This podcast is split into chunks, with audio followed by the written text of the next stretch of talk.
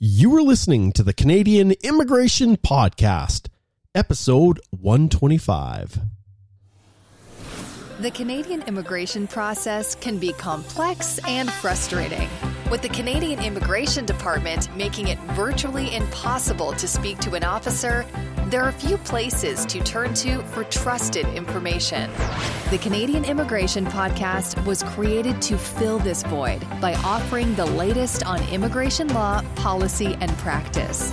Please welcome ex immigration officer and Canadian immigration lawyer Mark Holthe, as he is joined by industry leaders across Canada, sharing insight to help you along your way. Well, hello everyone. Welcome back to another episode of the Canadian Immigration Podcast. I am indeed Mark Holthe, Canadian immigration lawyer and the host of the podcast. Today is a solo episode. My fearless compadre, Alicia Backman Bahari, is away, and so I am tackling this topic, which is a very, very unique topic in the world of the Canada US Mexico agreement. I'm going to do it on my own and hopefully, uh, well, it actually brings back um, memories of the previous many, many episodes where I was solo. And I'm so grateful to have Alicia here. She really brings in um, a different perspective. Uh, she is much more detail oriented than I am. I'm a dreamer and she's a realist, and it's a perfect fit for this podcast. But today, episode 125 will be all me. So we'll excuse her and she'll be back to join us in 126. Well, today we're going to unpack the intricacies of the CUSMA trader and investor work permits. These permits fall under the general category of what I call Canada immigration's best kept secrets. Now, before we delve into the depths of today's topic, let's quickly summarize the basic elements just to kind of get you set up. I'm not going to go into the specific details. You guys can go to the IRCC website, Google Canada US Mexico Agreement, program delivery instructions, traders and investors, and it will pull up the program delivery instructions for you and you can read through them. But let me give you a little bit of a general overview. And the key to what we're trying to accomplish today is to give you practical examples of how you can use this because there are obviously a lot of options there. And um, yes, today I'm going to give you another tool for your toolbox. And I'll get into a little story about that a little bit later. But essentially, the trader work permit is designed for individuals who engage in substantial trade between the US, basically in Canada, or Mexico and Canada. To qualify, applicants must have American Mexican citizenship, work for an enterprise of the same nationality, and their trade activities must be primarily directed to Canada, comprising, and this is the key, at least 50% of the company's international trade. Additionally, the role in Canada should be of a supervisor, uh, you know, supervisory, executive, or involve essential skills, essentially. So it's similar to the intercompany transfer, um, but I would argue that the essential skills folks, maybe it's not quite as rocket sciencey as uh, the specialized knowledge in the context of an intercompany transfer. But we'll talk about that a little bit later too.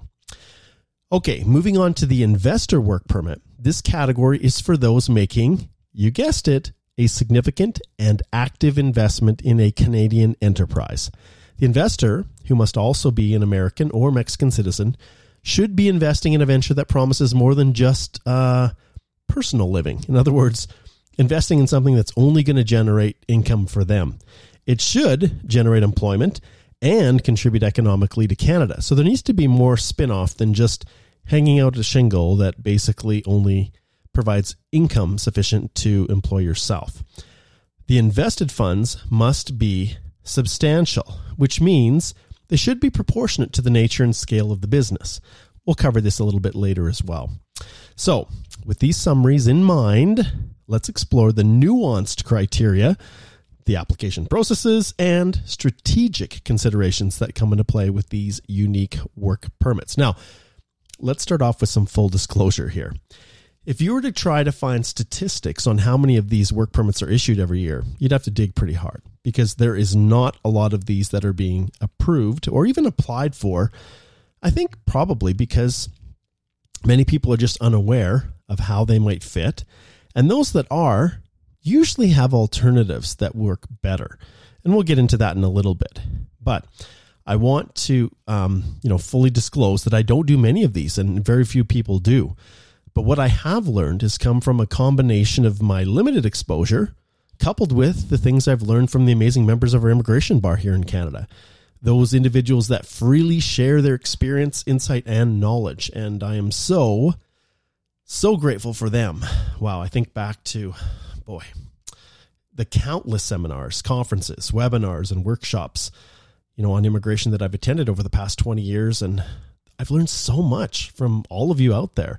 You know, my fellow colleagues' successes and failures that they're so willing to share because, wow, like when you get the opportunity to benefit from someone else's experience, it can shave off years of having to learn it the hard way yourself. So, I'm very, very grateful for them. And, and, uh, you know, to a large extent, that's why I created this podcast in the first place was to be able to pay it forward. So for this episode in particular, I want to extend a special shout out to two outstanding business immigration lawyers, David Garson and Joel Guberman, who shared a ton of insight on these two very underutilized work permits in a fantastic little webinar put on by the Canadian Bar Association. Oh, it was back, I think, in April of 2021 during the relative, you know, rise and fall of the pandemic. Um, and the webinar was chaired by Robin Seligman. So she gets a shout out as well. So thanks, you guys. Uh, some of the scenarios and insights shared in this episode come from that webinar. So thanks so much, David, Joel, and Robin. Okay, let's talk about the investor work permit first. So here, the crux is the investment itself. The funds must genuinely be at risk in a Canadian enterprise. You can't just plan to invest. You absolutely have to invest and it has to be upfront before applying for the visa. So essentially, you got to have skin in the game. So, what qualifies as a substantial investment? Well, it's not specified in dollar amounts. That's the first thing to, to really remember. It's about what's necessary to establish the business in Canada. So, if you are, and I'll get into these examples a little bit later, if you're looking to come in and establish a small little mom and pop shop of some form, you know the the substantial investment if if the overall well let's take a restaurant for example. If i was to acquire a restaurant and invest $100000 in it and maybe the restaurant was worth 150 well you could argue that that's substantial. But if i was to come in and acquire a franchise with multiple restaurants in it that valued in the millions of dollars then investing 100000 to secure the financing to then acquire those um, that franchise may not be substantial. So you get the idea. It's kind of a sliding scale. And like I said, we'll talk about this a little bit later. The investment can't be marginal. So it can't, as we indicated before, simply sustain the foreign worker's income. It, that, that's not enough. It should be significant enough to employ other local employees too. So keep that in mind with the investor. Okay, once again, the nationality of the company and the workers, that's key. Both as well must be either Mexican or American. The company must be U.S. owned, and the individuals transferring must be U.S. citizens or Mexican. And notably, for those with permanent residence in Canada or green card holders in the U.S., this won't work for them. So, if it's a Indian national who's in the U.S. on a green card status and wants to go through this program, obviously it doesn't work as do none of the other work permits um, within CUSMA because it's an agreement for Canada, US, and Mexican citizens. But if your investor already is a permanent resident of Canada, then this also won't work for them as well, which obviously it won't work um, you know, for them personally because they don't need a work permit. They're already a permanent resident. But it also undermines the ability of uh, yeah individuals who um, want to come in through other yeah through to bringing bringing in other uh, other folks along the line. So keep that in mind.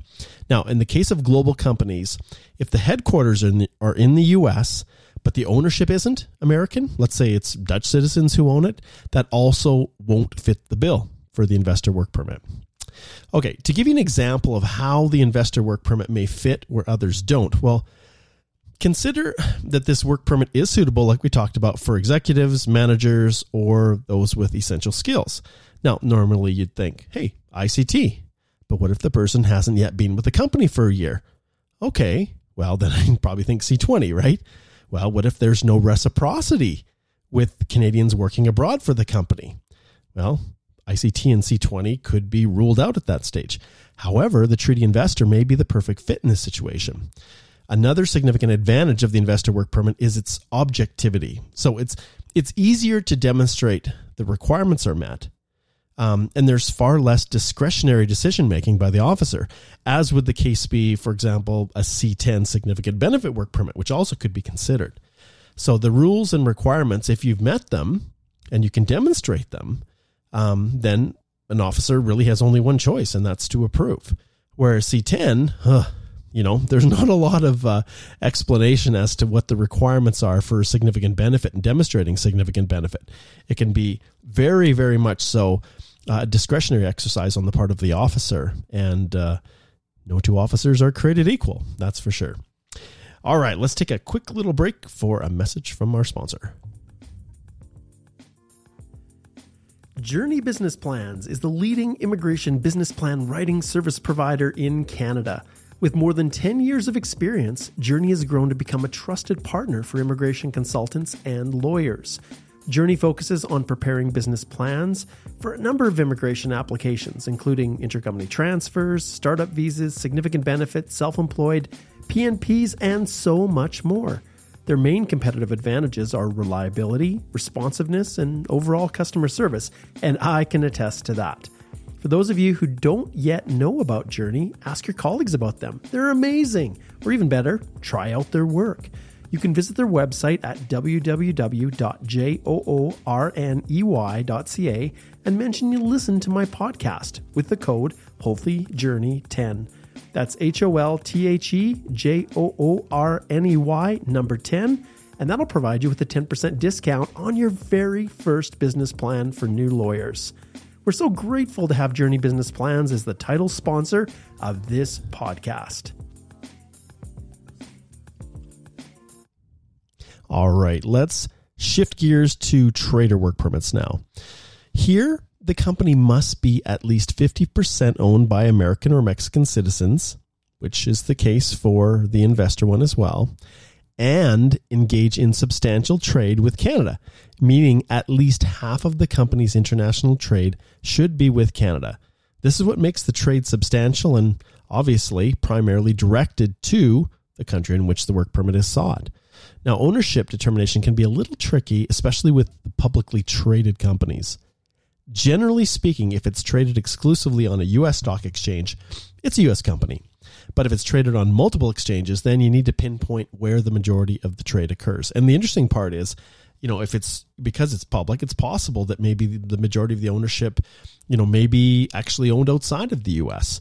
But it's really hard to track that, you know, with constant um, you know share transfers within the context of a public company so they run with the stock exchange uh, the stock exchange kind of as a general rule so what defines substantial trade? And we talked a little bit about this before. It could be a few high value transactions like you know i'm going to invest two three four five million dollars a couple times over a certain period of time. Or it could be many smaller ones that cumulatively are significant. For example, maybe you've got a company in the US that has digital projects, uh, products like an app, for instance, where in this situation, numerous low value purchases or transactions could also meet the substantial trade criteria. There's a, a, creative solution, though, for companies that don't currently trade substantially with Canada. So, for example, we indicated, you know, previously that up to, well, really 50% or more needed to be with Canada. In those cases, it might be possible, and this is a, a good tip that came from that webinar I was talking about, um, for some companies who have a little bit of flexibility, maybe not the big, you know, the big John Deere tractors of the world, but maybe smaller companies um, may have the ability to set up a separate subsidiary whose, you know, purpose is maybe call it Canada Trading Company, um, you know, but the purpose is 100% of its trade is with Canada, thereby meeting substantial trade tests. So you could consider that as an option for some of your companies if they are not currently trading 50% with Canada. So keep that in mind.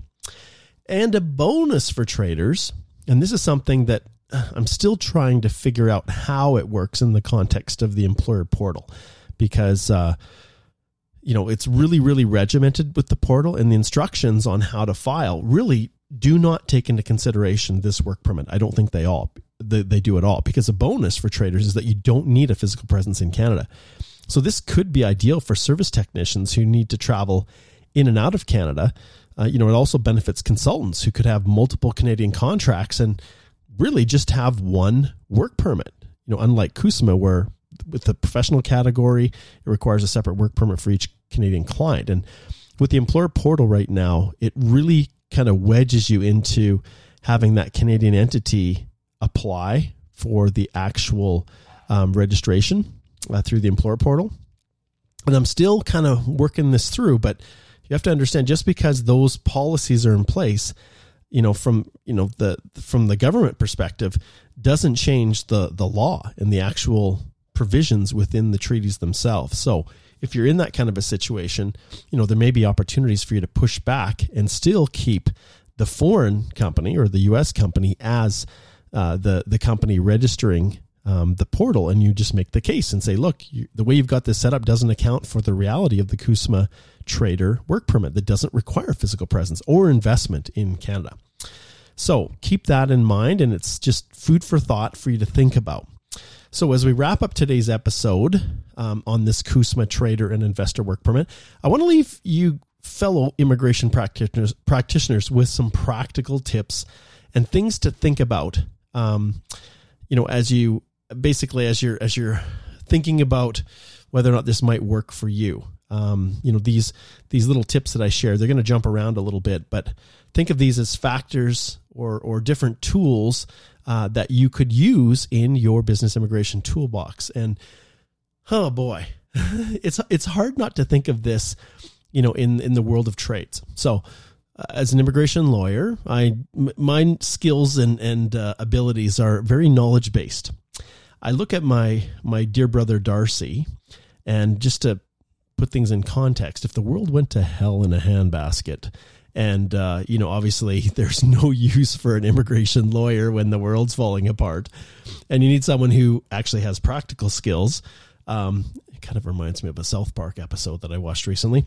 Anyways, um, I would go live with Darcy and his family because he is a he's a um, a certified auto mechanic, a welder, an amazing fabricator. Man, that guy can build just about anything he built me a fantastic chin up bar that I've got in my garage right now, in addition to you name it, rebuilding all kinds of things.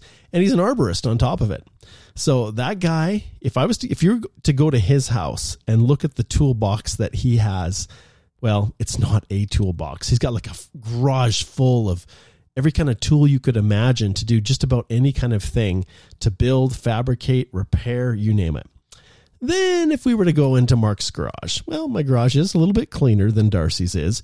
But if you were to go to the one corner, pull out the little tool, I don't even know what it is, kind of a bag. I guess I've got it in this heavy transport bag, my tools, and then a couple little socket sets and and uh, what else do I got there? Maybe I've got a grinder. I, don't, I don't even know, but it is well the the disparity is massive.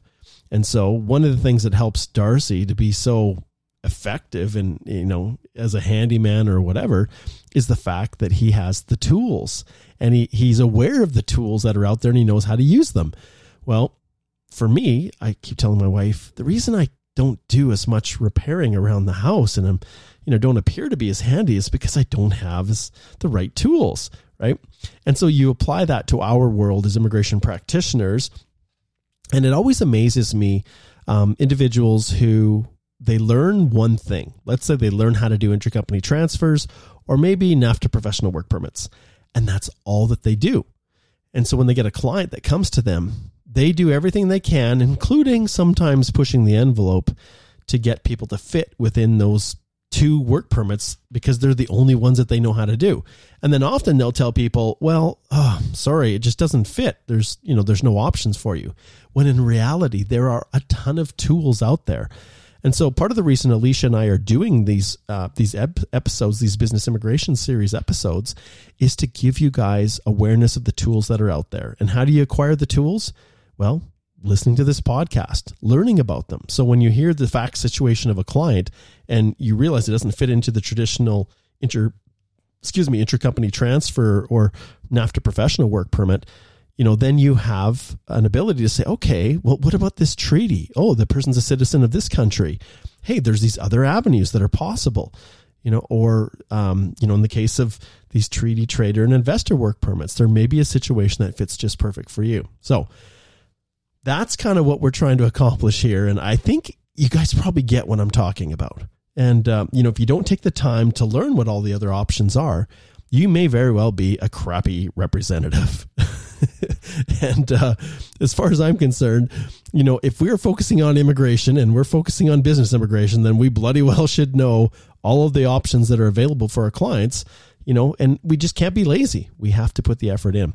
So I want to thank, you know, all of those colleagues and, and senior practitioners and really pillars of our immigration um, bar, you know, I could start naming off so many of them that are constantly sharing their knowledge, giving, and and a lot of you younger lawyers, up and comers who are taking the time to speak on panels and to you know write papers and share your knowledge and experience. So you know all of us, you know, I, I consider myself kind of a mid-level lawyer now, although you know I've just about hit twenty years um, of, of practice, which is hard to believe you know, there's still so many others that have been practicing longer than me that know so much more. And, uh, you know, the goal is always just to pay it forward.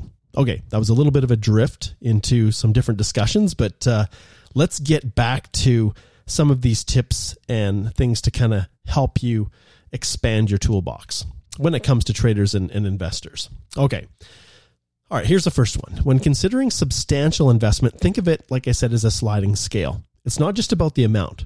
And as I indicated before, um, you know, for instance, $100,000 might be substantial for a single restaurant, but not for a franchise with multiple restaurants valued in the millions of dollars.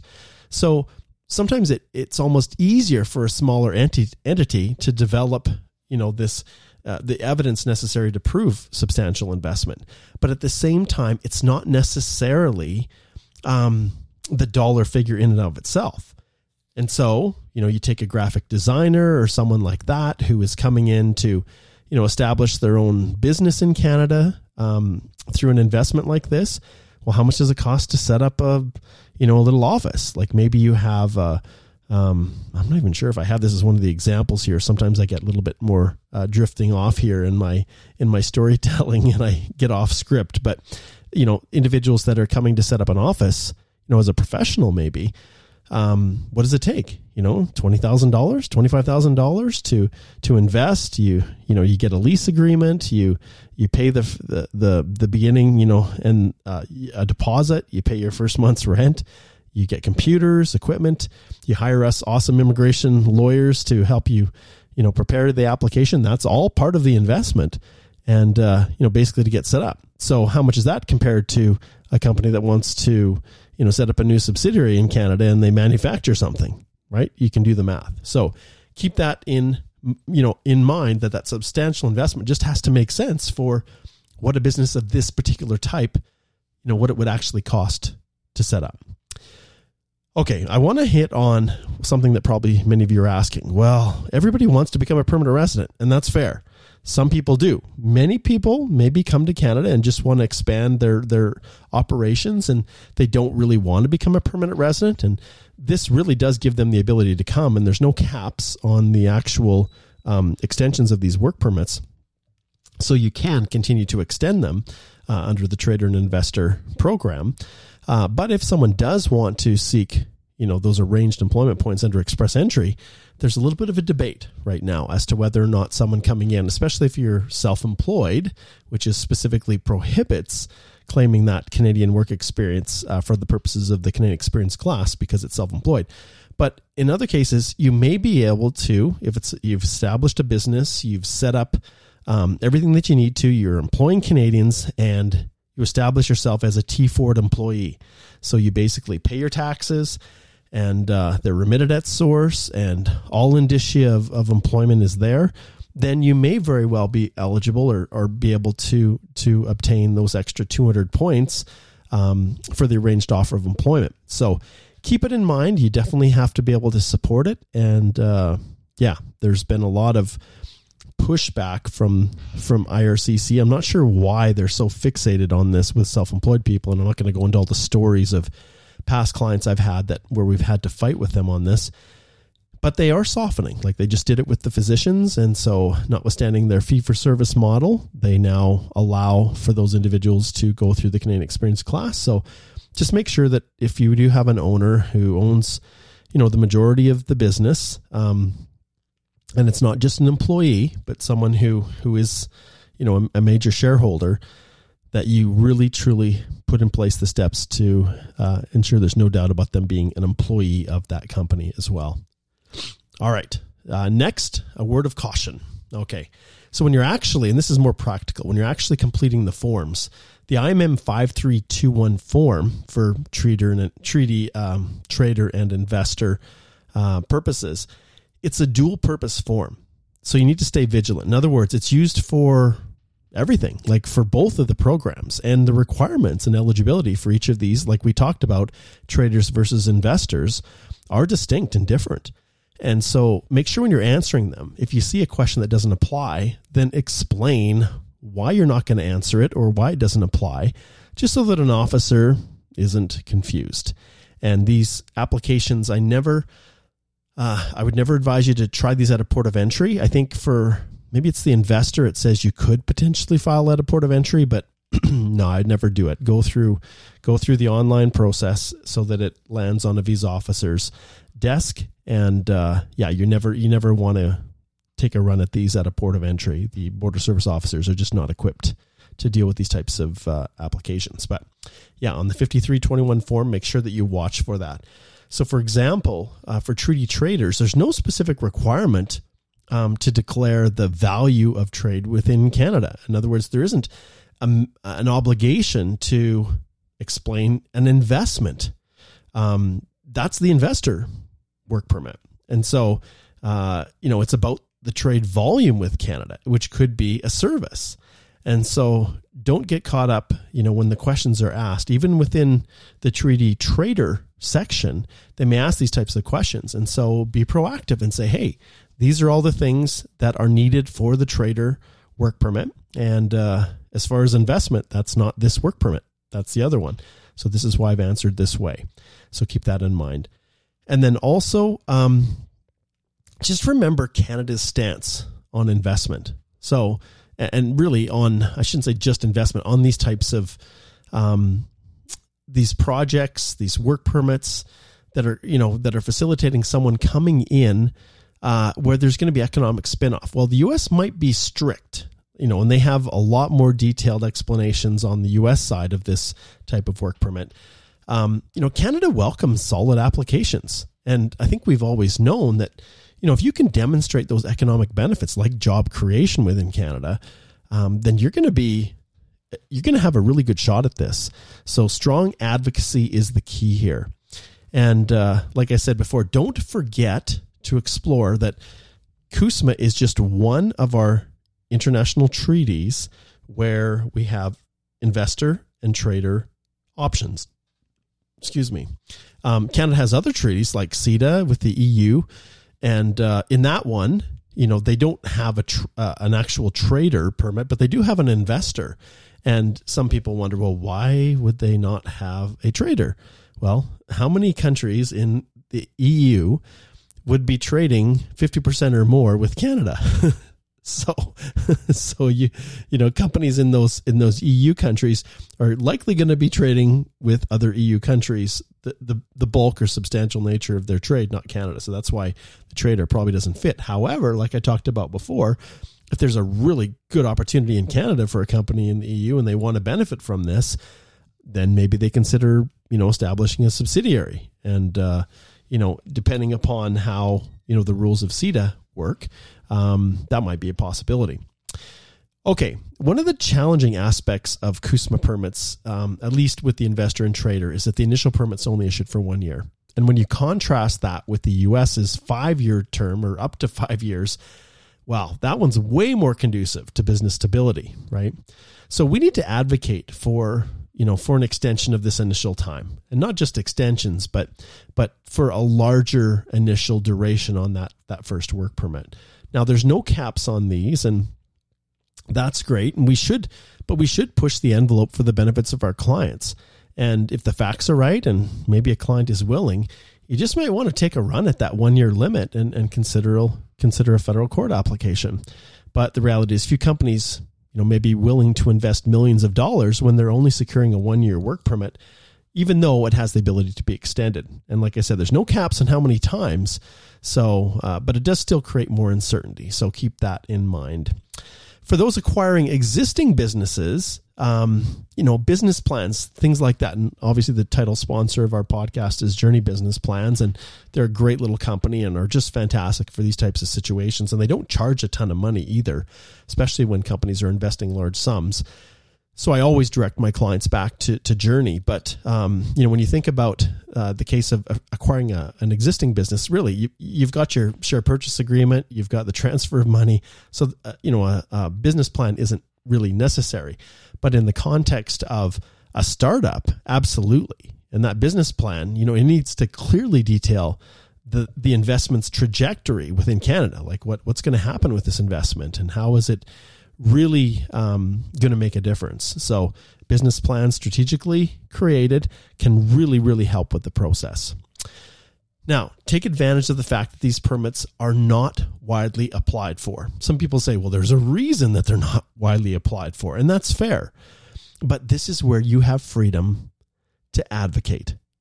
And, you know, if you're looking for a little bit more guidance on how to structure this, just because there's not a lot out there, I strongly consider uh, or direct you uh, to, to considering a quick review of the U.S. Foreign Affairs Manual because they have a really, really cool checklist a document checklist at the end of uh, of that particular manual for traders and investors that can really open up your eyes to some of the factors that you know some of the pieces of evidence that you could use to support your work permit on the Canadian side.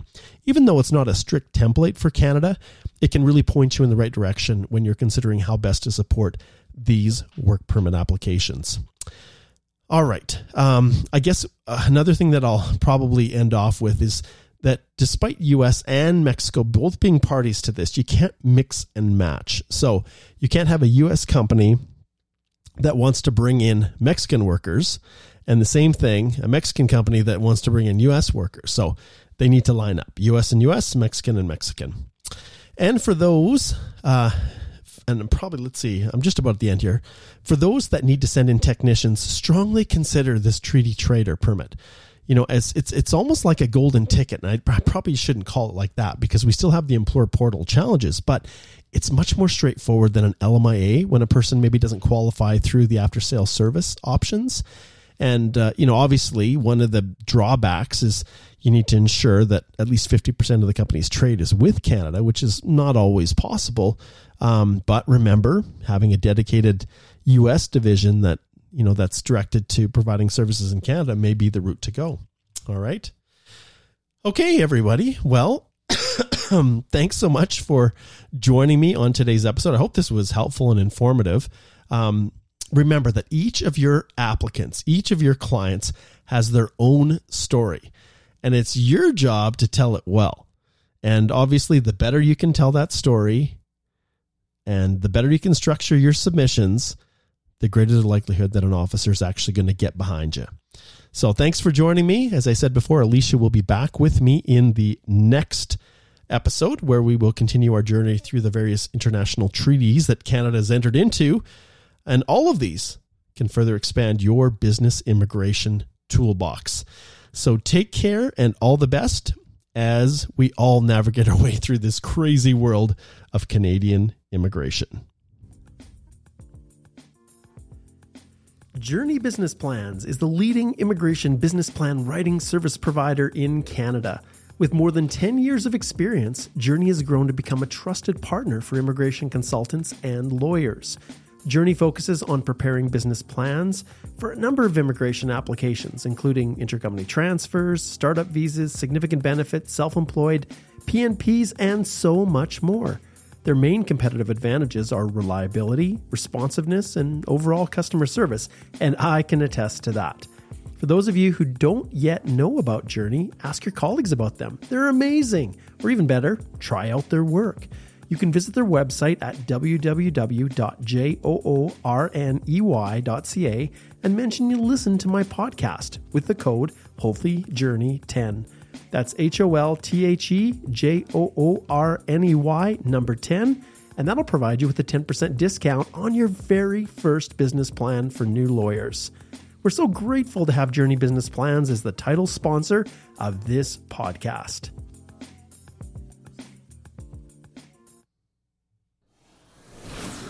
Thank you for listening to the Canadian Immigration Podcast, your trusted source for information on Canadian immigration law policy and practice. If you would like to book a legal consultation, please visit www.holtelaw.com. You can also find lots more helpful information on our Canadian Immigration Institute YouTube channel, where you can join Mark on one of his many Canadian immigration live Q&As. See you soon and all the best as you navigate this crazy world we call Canadian immigration.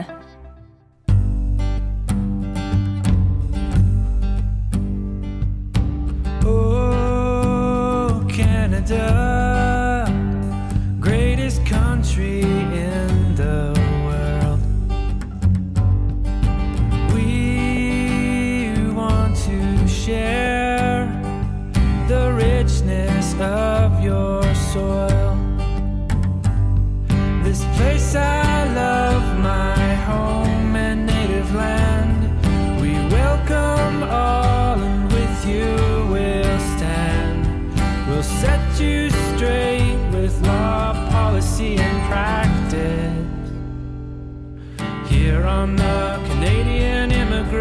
Here